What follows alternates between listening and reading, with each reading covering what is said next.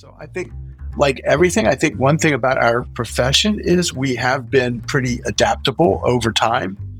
And I think you're seeing an acceleration of that adaptation. So the number of firms that are starting in major diversity, equity, inclusion programs, the number of women in the profession has gotten significantly up in terms of leadership, right? You're seeing more and more leaders uh, who are women in the profession, and that's another yeah, bright yeah. spot.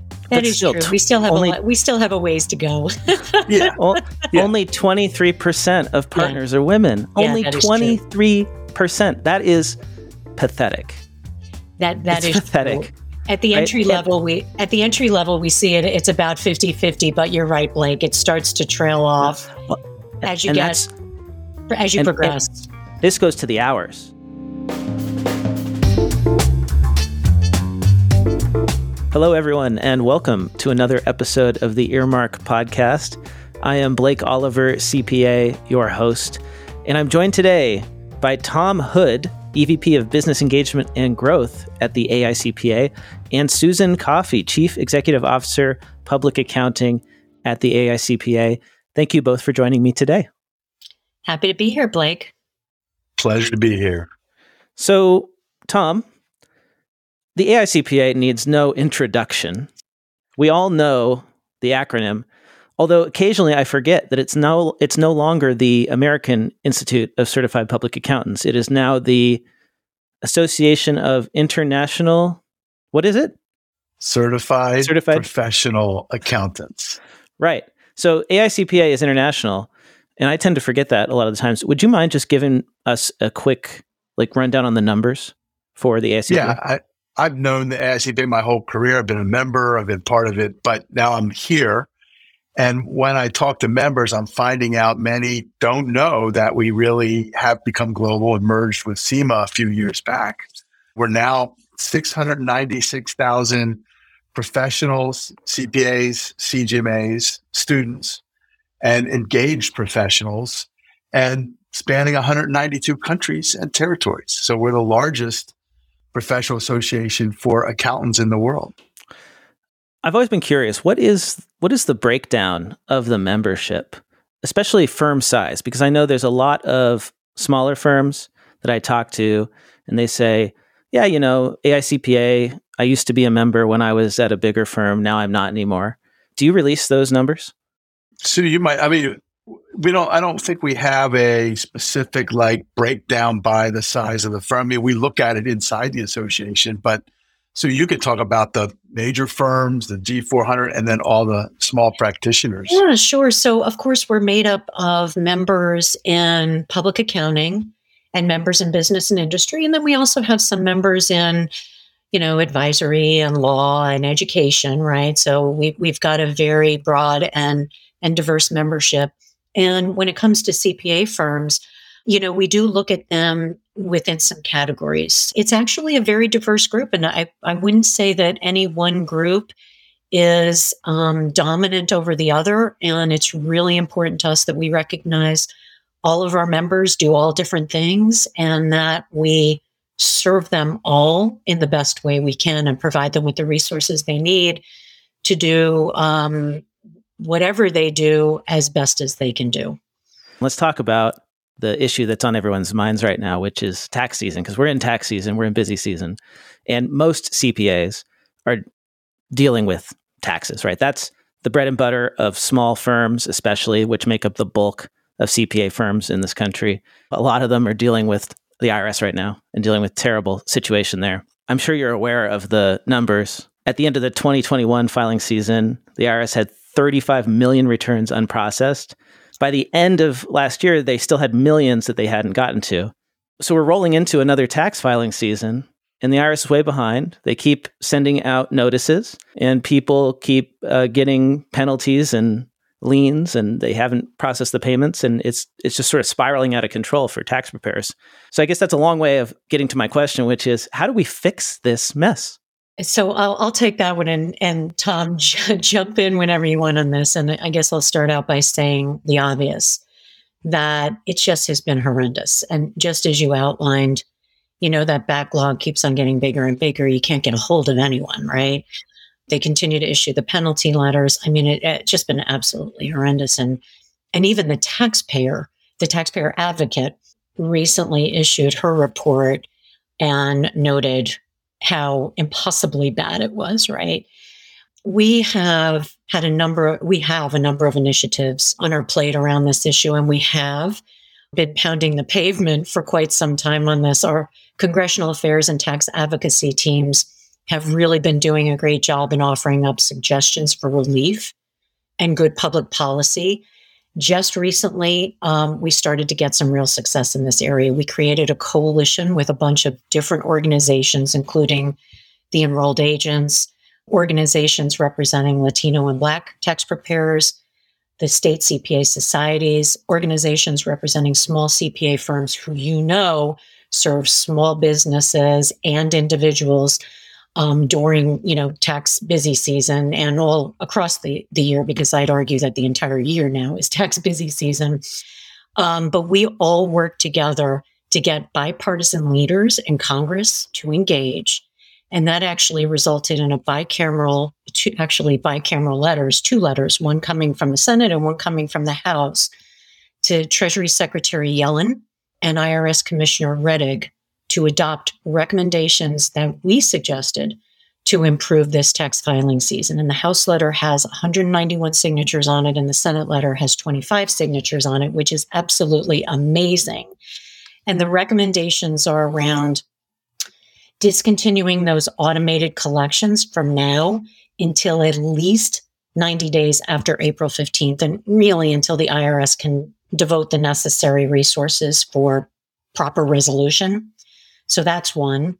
There's another one around delaying the collection process for filers until any active penalty abatement requests have been processed.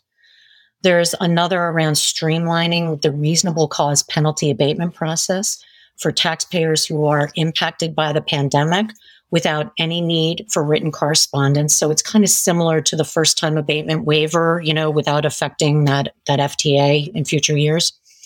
There's another one on providing targeted tax penalty relief for taxpayers who paid at least 70% of the tax due for the 2020 and 2021 tax years. And then just simply expediting processing of amended returns, right? I've been talking to our VP of taxation almost daily, and the advice that he's giving practitioners is if you're in doubt about something, just delay filing, just extend the return. Don't file the return and then amend it because that causes all sorts of problems. So, those are five things that I know. And the IRS has already announced that they're going to stop sending some notices to taxpayers for filing errors. They have said, though, that they believe they need congressional action on some other stuff, and we don't believe that to be the case. So, we're going to be pushing back. Um, we've also been invited to testify before the Senate Finance Committee in February on this issue, where obviously we'll, we'll be very well prepared and very well versed to express our views and and the position um, of our mayors and the ta- uh, uh our members and the taxpayers. So that's a a good temporary solution, a band-aid if you will, but this is a big wound that the IRS is bleeding from. So how do we how do we solve this long term? Obviously, COVID exposed this. It broke open the wound and you know the blood started flowing. We can put a band-aid on it by halting these notices that just compound the problem. But like this is something that has been brewing for a decade. Since 2010 the IRS budget fell from an inflation adjusted 12 billion to 10 billion. Meanwhile, the volume of returns went from 152 million to 172 million and the number of IRS employees went from round up to 95,000 down to 79,000. So they have less money, fewer people, mm-hmm. and more work. And that doesn't even take into account that they had to do this child tax credit payment thing, all this stuff that's being shoved into their corner by Congress. Wh- who is, why, why are we just now figuring out that this is a problem? Yeah. It, it so taxpayer service has been a challenge for quite some time, right? I mean, I'm I'm reminded of the several years of uh, courtesy disconnects, right? candidly, yeah, that's a that's a really messed up name. If you want I to know, put something right? right, like the most uh, Kafka-esque term I have heard in the real world totally agree. is totally courtesy agree. disconnect. Yeah, you know, Blake, I think part of it is they need to be properly funded and they need to modernize their technology. I'm not saying those are the only two things, but I do believe that those are two things that would make a significant impact. I think there there's also something to be said for when Congress enacts legislation. Effective dates are, are important to look at. When the legislation is enacted is important as well. So there's a whole bunch of things that kind of go into, I think, solving the problem. But I would say being properly funded for, you know, a a system that is obviously massive, but relies on taxpayer, um, you know, ta- taxpayer truthfulness, right, and and self-reporting and things like that, as well as a, a profession that supports them. We've also asked for um, a taxpayer preparer service line to support preparers not just our members, all preparers, right? Because they have a, an important role in making sure that our tax system works um, properly. But I can't stress more technology. I mean, I think they're they're operating with antiquated technology. Yeah, main mainframe type servers. I, I don't think they're using punch cards anymore, but pretty close to it. Right. Right. And So Blake, I'll, I will tell you that that same scenario is playing out in state after state. I know Maryland, we in the in the old MACPA days, we would go in and request support and funding for the comptroller because the legislature cut it out all the time. So when they get down to their list of funding opportunities and they're passing those laws, they cut the you know tax side a lot and use that money elsewhere. And then and to exacerbate it, so not only do you have antiquated technology, you also have the retirement of the baby boomers, right? So that's driving a lot as well. So there's a whole lot of people retiring from the feds in the state. And the, the challenge with that is that many of them have really good knowledge that's often something that our folks would deal with, but now they're gone and they're going to be less senior people that you're going to be dealing with with less training. the IRS needs more funding. We agree on this. How much funding do they need? Oh, I, I I can't answer that, and and I wouldn't I, I wouldn't even start. I, I, we've we've not taken a position on that. Um, that's just some a tough tough thing to answer. So we're saying they need more money, but we don't know how much money they need. Like I, I guess I see it this way: like we have seven seven hundred thousand members, right? That's a lot of voters. That's a lot of now. Not everybody's a U.S. citizen, but a lot of them are, right? Like we we can mobilize, but it's hard to mobilize around just like something ambiguous, like they need more resources. Can't we tell Congress what they should what they should give the IRS? Yeah, but but Well, how, how have to would we know, how would we know that based on? I mean, like w- we don't have access to to perform an evaluation, and I, I do know that this year Congress came out with a number, right, in, in one of the the bills um, that was floating around. I think, oh God, uh, help me out, guys, help me out, Tom. yeah, yeah. Well, 80 billion Democrats- in order to get 300 eh, 80 billion in order to get 300 billion worth of tax Right. dollars or something like that I, eh, Yeah. something like that but don't, Right. please don't quote me because i it didn't Well, it so these various numbers have been tossed around. I don't even know how, how much the IRS is getting at this point because the bills have passed or they haven't.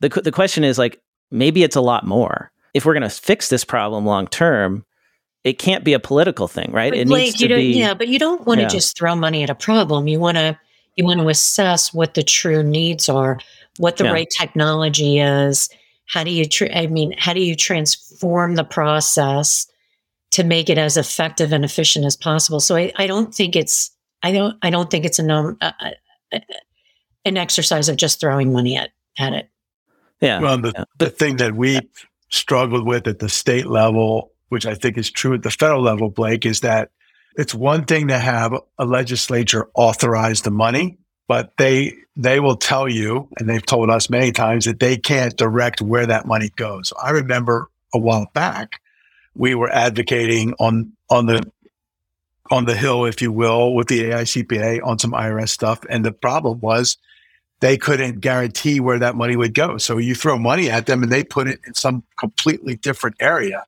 mm-hmm. like enforcement, and all of a sudden the things that you want to help help people file their taxes on time and do the right thing, all of a sudden is being moved into some uh, another whole area that you can't control anymore. So, and Congress doesn't have that level of authority over the IRS, from what we understand, or in the states, it's the same basic setup. I just I just am not convinced that saying writing letters and saying the IRS needs more resources without being more quantitative about it is going to make a difference because this this decline has happened for 10 years. It's happened for a decade. And you know like the elephant in the room right is what everybody knows which is that uh, there's a political reason the irs has been starved of resources right? Because some people believe that if you weaken the irs it becomes more difficult to enforce the tax code. And so people who don't like to pay higher taxes can avoid doing so through legitimate tax avoidance, and the IRS doesn't have the resources to audit people.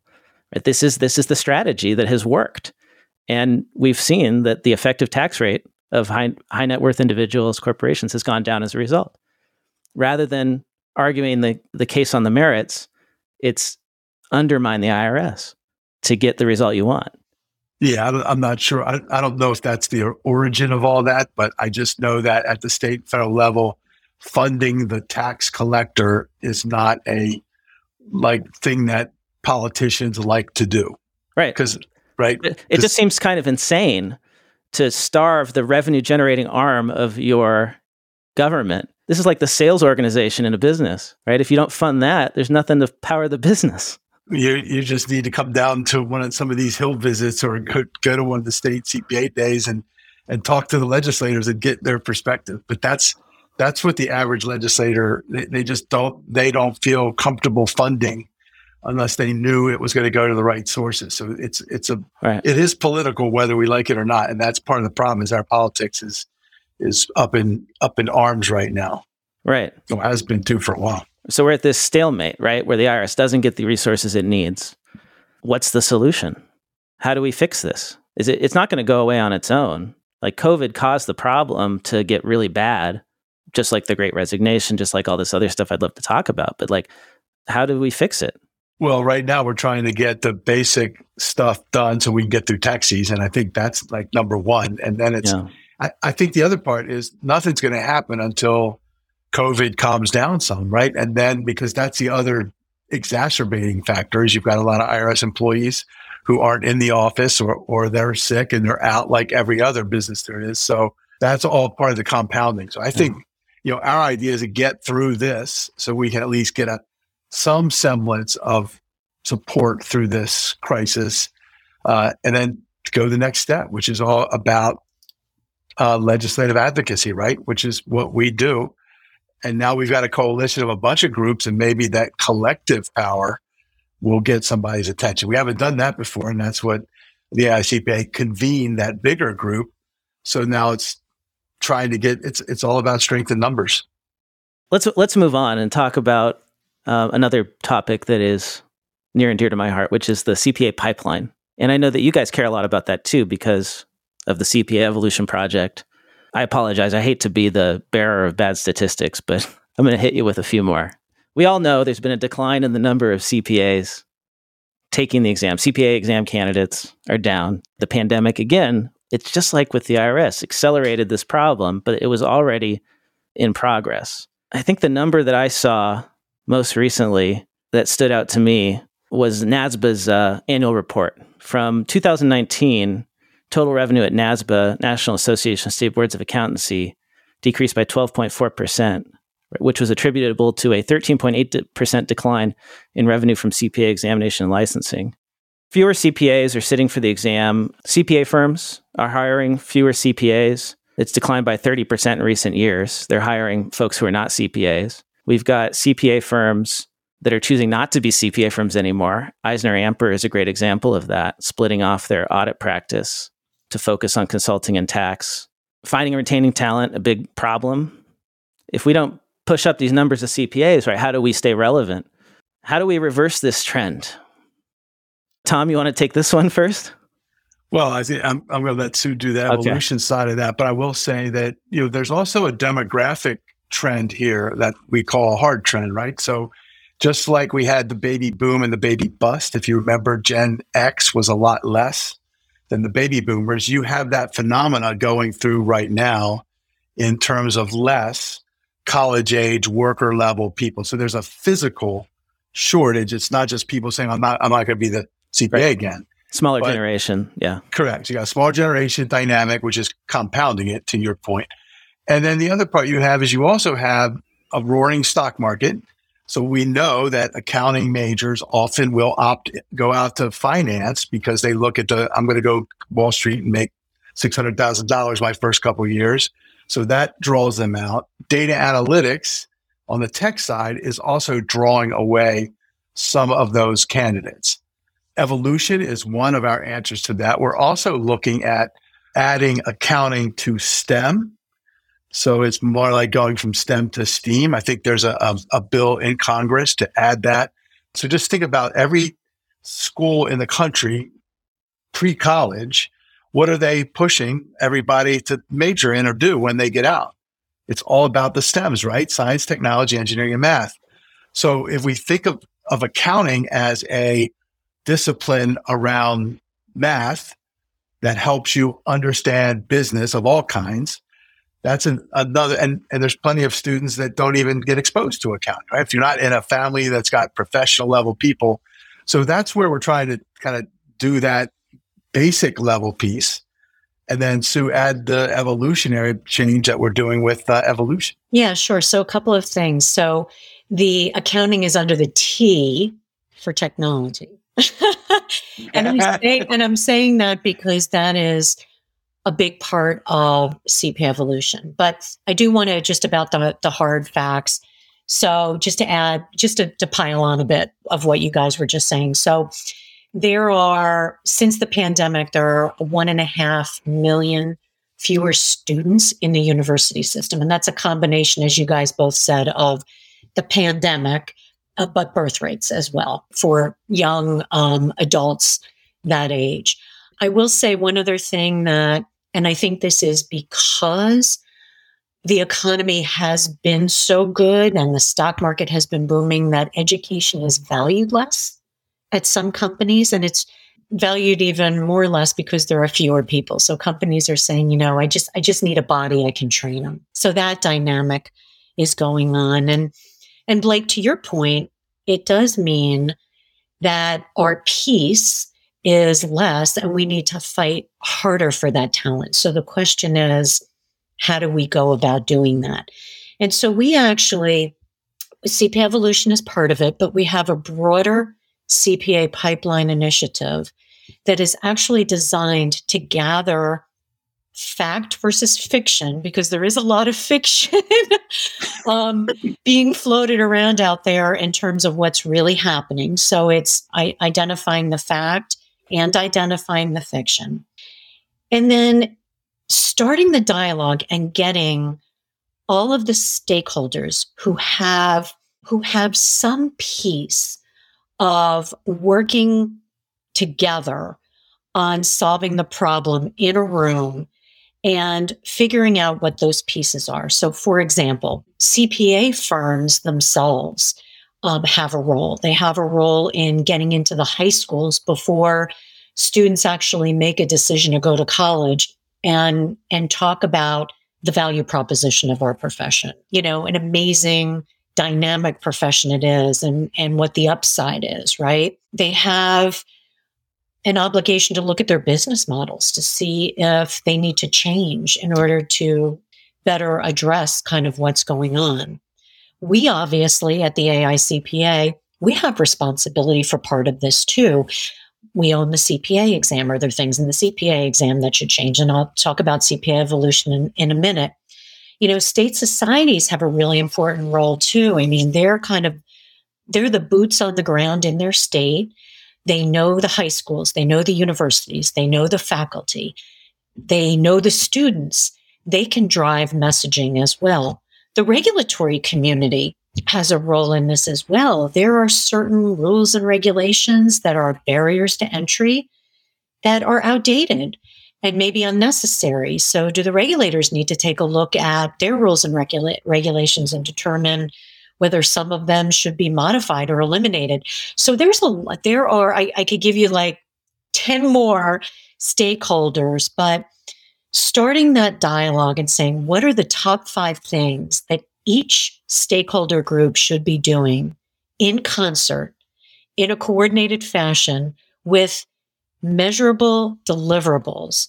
And we got to get we got to get to it and get it done okay? So that's that's just kind of our broader pipeline initiative cpa evolution which you mentioned yes we've been working on that for about four years now that's about um, updating the exam well right? it's, it's about redefining the licensure process right, right. and and part of that is education, and, and we just issued a uh, curriculum that can help support what we're trying to do. It is it is a CPA evolution model curriculum.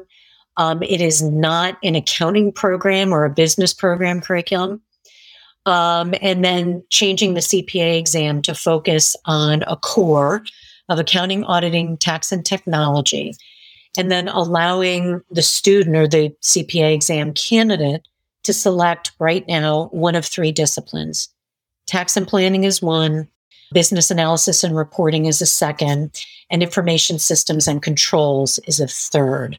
So if I, for example, and, and this is why I said that it's accounting is under the T in STEM for technology, because we're super focused on technology. And so let's say I'm a student who is in an MIS program in college. And I'm really interested in business. Maybe I have a co major in business. Maybe I have a minor in business. There is a really interesting pathway to get your CPA. Yes, you need to know foundational accounting and auditing and tax. And I want to emphasize foundational. But when you go to that discipline, you have the ability to actually display what you know about information systems, information controls, cybersecurity, uh, system organization yeah. and controls. So it really is designed or redesigned to bring in, to, to widen the net for attractiveness and interest in our profession. I love the fact that technology is getting a bigger stake in the exam but I, I, do think it's going to be a hard sell to try and convince somebody who's studying IT or information technology at a university to come over to do the CPA, given how much money you can make in tech. I mean, tech tech money is one of the things that, to be honest, pulled me away from public accounting. I was a manager at a large firm, and a startup came knocking, and the firm just couldn't match that or the options. The fact that I could get stock options and participate in the equity of the company, whereas in a public accounting firm, I'd have to wait to, you know, hopefully make partners someday on an undefined timeline. And so Well, the the tech's getting automated at a pretty fast rate, Blake. So if they get into it, unless they figure out how to move up the value chain, if they stay in at a programmer or senior analyst type level, they'll never advance. I mean, they'll get really good starting salaries, but they won't get the advancement that we're seeing. And that's true even on the corporate side. That's what they're saying. The the combo of that mm-hmm. CPA with any of that other background makes them able to withstand the robo apocalypse that everybody's talking about. And, and I will yeah. say that I believe that a lot of firms are looking at their business models and really challenging whether they are fit for purpose in an environment now where talent is really hard to find and different types of talent are very right. hard to find. Well, and and that's the real issue, right? When you, it comes down to you don't become an accounting student to follow your dreams. Like, let's just be realistic about that. I think everybody agrees. Uh, I was a musician before I became an accountant. I became an accountant, actually, first a bookkeeper, then an accountant to pay the bills. And I happened to like it a lot, and people wanted to pay me to do it. And now I love it. I found a, a niche in technology that I love. And I think a lot of people do accounting because they want to pursue their passions. They don't want to make it their full time thing. They want to be comfortable. The problem I see with the accounting career trajectory, the traditional trajectory is get your accounting degree, start working at a big four if you can, right? That's the ideal pathway. Big firm, big four, audit, tax, take your CPA exam, put in a lot of hours, and then eventually you exit to industry and you get that nice, comfortable position as a corporate controller. People talk about this openly, right? On on Reddit. I don't know if this is considered gauche or inappropriate to talk about in uh, other circles, but like this is what people are thinking when they are students. The problem is that that has changed. And now it's very obvious to people who are on social media what it's actually like working 55 hours billable minimum at a large firm when you're a staff accountant. It's not healthy. It's not good. And that's what most people are up against when they go in there. And the pay, honestly, is not that great. It hasn't kept up. It used to be the pay made up for it, or you could you could justify it that to yourself. But now people are looking at I'm bill, I'm billable for 55 hours. I'm going to be working for 60 to 70 for the next 3 to 4 months. Oh, and busy season doesn't really have an end anymore as you said, Tom. So it's just not that appealing. Well, I think you're seeing first of all a big shift in a lot of employers. So I think yeah, while it's not it's not instantly fixed across the board and there's going to be a bunch of people that are miserable and on Reddit complaining but there's a whole bunch of them, and I I see those firms. So does Sue every day. Uh, so two things. The other part is this: the nice, soft, easy job as a corporate controller. That's a total myth. I was one, and I worked just as hard as most people in public accounting most of my career prior to that. So I think you know that's i know it's all it's so like the, pro- grass is always greener on the other side right? So there's gonna, not even a promised land then. I mean so that just that just compounds the problem right? Because then uh, see the problem is we're in a talent crunch right? So right. and and i'm a millennial. My generation you know you want to psychoanalyze us right? We have been scarred in so many ways. First by the great recession which destroyed my dream of being a musician in many ways and forced me to become an accountant which I'm happy I did, but that was bad. A lot of us went through that. And now we've got the pandemic.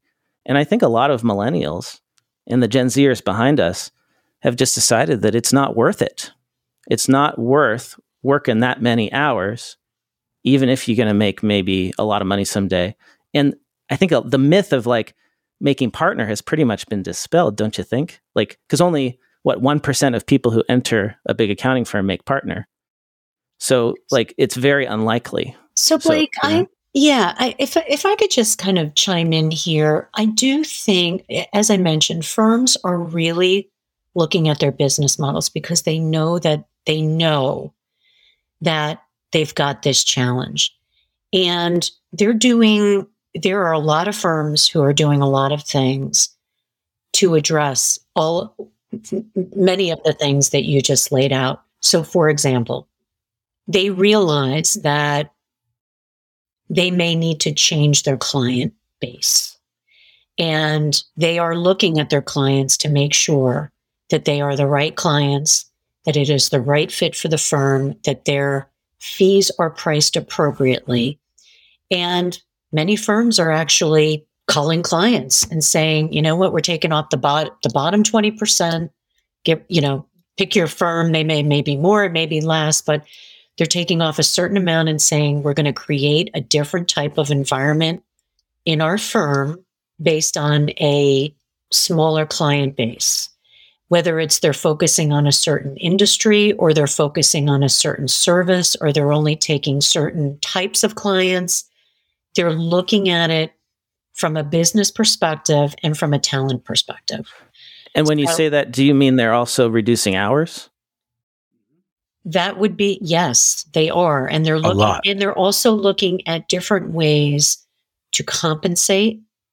So I get the, you know, you may not become a partner, but there are other pathways within firms that are just as lucrative and just as satisfying for some who may not even want to be a partner. There, there are a lot of people who don't want to be a partner in certain firms. Right. Um, but they get the exposure, they have profit sharing and things like that. So I, I think there is a lot going on within firms now to take a hard look at some of those things that were kind of, some might say set in stone, and nothing is set in stone anymore. Well, I mean, some things never change, right? Like CPA firm partners are still 91% white. We've been working on diversity in the profession for 20 years now, and that's still the same.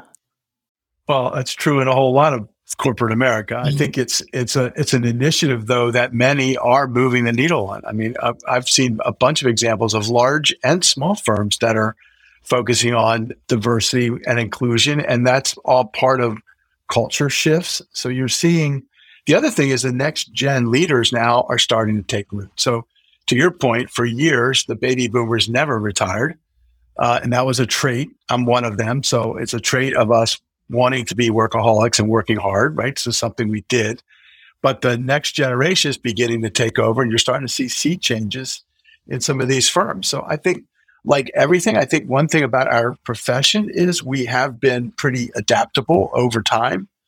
And I think you're seeing an acceleration of that adaptation. So the number of firms that are starting in major diversity, equity, inclusion programs, the number of women in the profession has gotten significantly up in terms of leadership, right? You're seeing more and more leaders uh, who are women in the profession, and that's another yeah, bright yeah, spot.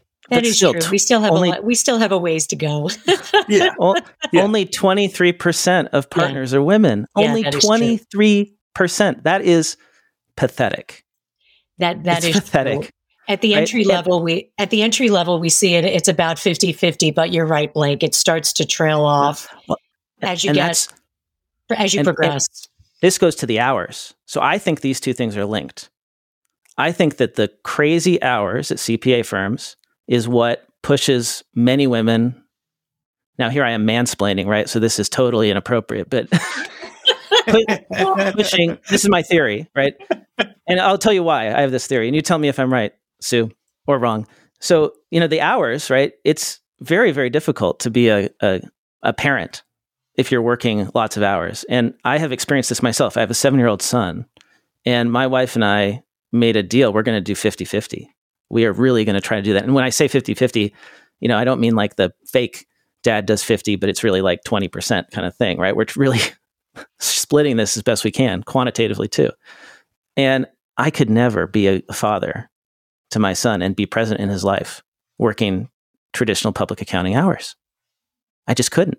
And so is that why women tend to fall off at manager and above? So I I don't know, but I will tell you that, and, and I'll, I'll use my own personal experience because I worked really hard at AICPA. So I was in public, I started in public accounting, and then I did a year in business, and then I came to the AICPA. So I've been with the AICPA for quite a while, and I worked really, I, I still work very hard at the AICPA, but I always had and a significant amount of flexibility in where I could work. So I traveled, but when I didn't travel, I worked at home and I had a sitter, but I had a significant amount of flexibility. So I if you asked my kids who are 24 and 25, they would say, "Mom, you were at everything."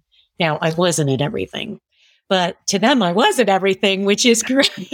yeah. Hey, perception is reality but it was because right? I had the flexibility and also within my team, I I created a culture of that for the entire team, right? So I led mm-hmm. by example. And I, I and I think it's worked. I do think now that firms again this is part of kind of looking at their business model and the pandemic really forced this the flexibility yeah. like hey we never thought we could do an audit remotely we 100% can do an audit remotely. So why does why does the CPA have to be at the client's location when they could be doing it at home? Yeah. Right? And that goes a long way because then you can go to your your son or your daughter's basketball game or school play from 3 to 4 or 3 to 5 and then come back and do what you need to do. So I really think that the pandemic has is forcing this level of flexibility that is going to continue because people are seeing it can be done. I think in many ways it was a blessing in disguise in that regard. Not calling the pandemic a blessing is terrible. I should I should cut that from the show, but but I won't. Yeah, we get it. you get you get what I mean, right? It's like the there, silver lining. Yeah, there are silver linings. Silver Yeah, there are yeah. silver linings to terrible things. So yeah, I mean, I hope that changes, right? Like I think, but I think the problem is that it's changing so slowly. And there's a lot of firms that are not adapting. Y- you see it in in the firms that I talk to, which tend to be hundred people or less, which is small in the world of CPA firms, right? but most of them, that is where the action's happening. And you see flexibility, you see true cloud-based firms. Mm-hmm. You do. You know, firms that that you don't have to be in the office, we don't require you to have a set schedule, but man, maybe that's like 5 10% at this point. And so that's yeah, the problem. Is like, how do we get really progressive firms? There are some really progressive firms. There are fair, eh, eh, and and I love to see a lot of them that are all female, and we have a ways to go with females. We have even a, a uh, more to go with you know racial diversity and and whatnot, and and that's a tough one. A lot of firms are focused on it, but it's a tough one.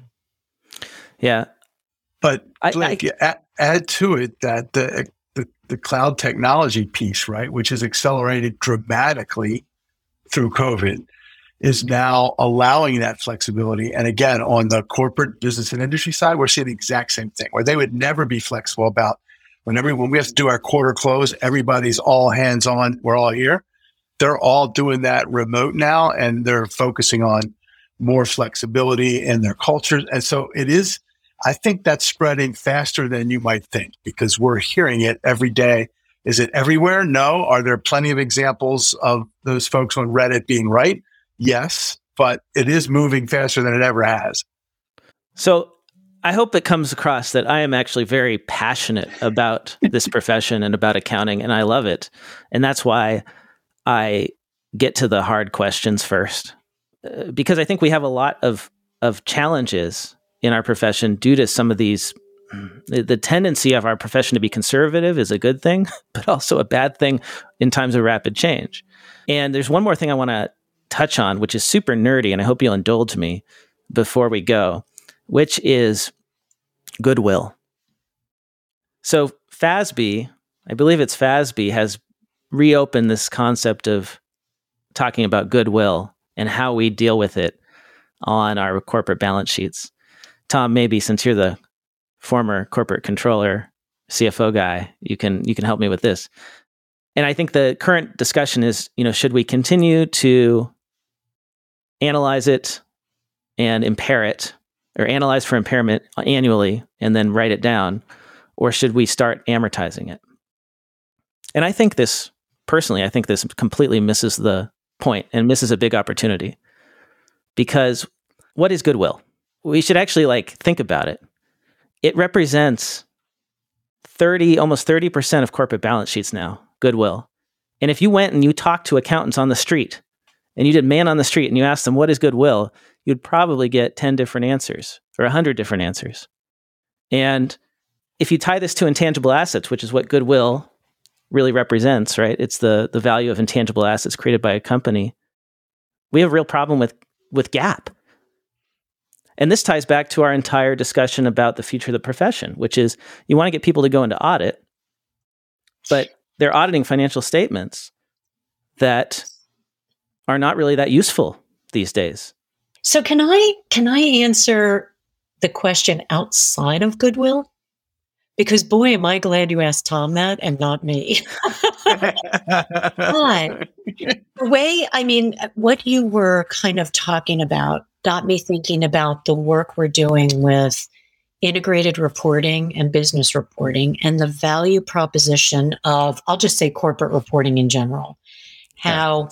you know, 85% of a business's value right now is through intangibles. It's not through the things that we report on the balance sheet, right? Yes. And it kind it gets to issues like, you know, ESG, right? Environmental, social, governance um, it gets to brand, it gets to talent, you know, it gets to raw materials and th- you know um, depletion and things like that. And I I really believe that the future of our profession is in broader business reporting and the value proposition we can bring to that whether we're working in a company or we're in public accounting advising. It's not like the traditional financial statements that, you know, we we learned about in college. Yeah, I love that idea of adding more information so that investors can make better decisions because isn't that the entire point of financial statements and auditing? We prepare financial statements to give investors and management information and then we audit them as accountants to protect those investors. Mm-hmm. But if you follow Baruch Lev's research, as detailed in his book, The End of Accounting, his research finds that today's financial reports provide only 5 to 6% of the information relevant to and used by investors. That's exactly Let's, right. I mean, when was the last time you looked at financial statements of a company to make an investment decision? We're accountants and we don't do it. And that's because all the growth that's happening in our stock market that's happened over the last 40, 50 years now has been in intangible assets. That's right. And GAAP does a terrible job of valuing intangible assets. So poorly does it value intangible assets that we created this thing called goodwill. And we just plug the balance sheet. 30% of it is just this hole called goodwill. So I, I guess my question is wh- how do we fix that? How do, why, why isn't FASB working on that? How to value intangible assets or, or you know, like how to 90% of the market value of the S&P 500 is intangible assets now and we suck at it because we're using an accounting system that was built for an industrial era. And we're in an era of knowledge and invisible things. So like I so, was, oh, go ahead, Tom. Go ahead, Sue. No, I was just going to say, I know that um, FASB has just gone through an exercise, an agenda setting exercise. I haven't seen the final product, but they asked for feedback on what their agendas should be over the next few years. And I do believe they received a fair amount of comments on kind of this concept of broader reporting and disclosures. I don't know. I, I don't know where what their conclusion is or anything like that, but I think we're going to see something relatively soon. And then the other part, right? That that I know AICPA. I think Barry might be the chairman, or he's on the on the board of the Value Reporting Foundation, which used to be the Integrated Reporting Group, and that Value Reporting Foundation is is basically, I think, what combined with SASB, the Sustainability Accounting Standards Board, and they're putting forth this idea of intangibles, and they even have a model report that many companies are beginning to adopt. So even if it's not regulated, if you will, by FASB mm-hmm. or other regulators, or even the SEC, it is something that many companies are beginning to adapt it also, by the way, when you start talking about ESG in our profession, that's a driver for the young folks coming out of college. They love the fact that the profession's got some of these social um, objectives inside of it, and that yeah. we are trying to change that. Now, it's it's not easy for us to change all that, but in fact, many companies, because of all the movements in the recent years, are now adopting those kind of things, and uh, it's on their agenda, which is kind of exciting. Yeah, and, and, that's good, right? Like, if anything that we can do to provide information to investors that they care about, especially when it comes to environmental causes, like maybe we can actually make a difference as accountants. I really do believe that. And, and think about the whole idea of accountability, which is in accounting, and the fact that, as Sue said, both the corporates are adopting it voluntarily in many cases, but then you're going to want assurance on those numbers because anyone can start making up here's how much green we are and we're doing this or that you know it's all that kind of doing the, the, the painting on the wall for the balance sheet and income statement, they're going to start putting it to having audits about it. So I think there's where our professional play a, a big role in the future of of the whole world from that standpoint, helping companies do good. Well, I, I do hope though that we don't get distracted by this shiny object called ESG and all these other acronyms because like I mean GAAP is what we do, right? That's our thing. that's our that's our franchise is auditing GAAP financial statements. It's the only thing you need your CPA to actually do. And if GAAP is not useful to investors, like what's the point? And maybe to get back to our question about our discussion of the pipeline, maybe that's one of the reasons why people don't want to be auditors as much anymore. It's because they're aware of this. When when a when a company's financial statement goes onto Edgar, only like 30 people download it. So like you do all that work as an auditor not only does nobody ever look at your work papers, but very few investors are actually looking at the financial statements because the information in there is just not that useful anymore to them because the economy has changed. Well, and, it's it's not useful unless it's wrong. And then then you see company failures, right? So if, if we don't have that base level there, yeah, I think yeah. we have to evolve the financial system in general and we'll be at that table. But for now, we know what happens when people mess around with those numbers and they aren't verified and audited and what can happen. So I think that's the other part of it. We are still playing. So just think about the PPP money that they did, which I know there's a whole bunch of fraud that went. But what did they run that stuff through? Accounting, payroll, systems, right? That's where that whole, all those monies went through those systems, which is why those systems, the core of our profession, are so important to our. That's why we got licensed as CPAs to begin with. It's the public interest part. Yeah, but I mean, most auditors will disclaim any liability for finding fraud. Like it's not, we'd say it's not our job to find fraud. No, but it's our job to make sure the numbers are. We, yeah, we have a responsibility to detect fraud. but then you look at like you look at these collapses of companies in the UK, and like they're seriously talking about breaking up the the big four in the UK because of all this. It's it's shameful. No. Well, that yeah, and then it becomes what's the alternative, and that's where it gets. You know, do you want government doing that, which could set up a whole different uh, idea? So well, I think one of the ideas floated around has been, you know, don't let companies select their own auditors. You know, you could randomly assign it or have, you know, the SEC assign the auditors. And then there's not this conflict of interest that you have as an audit partner where this person's paying my salary. This person's paying me to audit them. We don't have time to talk about this now, and I've kept you over, so I'll, I'll just end with this. But like, there's a fundamental conflict of interest in our profession when it comes to audit, which is we get paid by our clients you you can't be independent when you're getting paid by somebody. There's, that's that's a connection.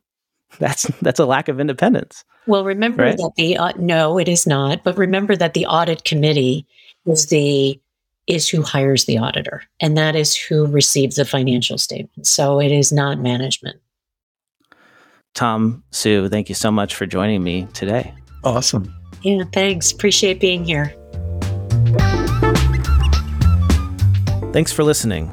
I hope you enjoyed this episode and that you learned something new. And if you did, wouldn't it be nice to get some CPE credit for it? Well, I've got great news. My new app, Earmark CPE, offers free NASBA approved CPE credits for listening to podcasts, including this one. Visit earmarkcpe.com to download the app, take a short quiz, and get your CPE certificate. That's earmarkcpe.com.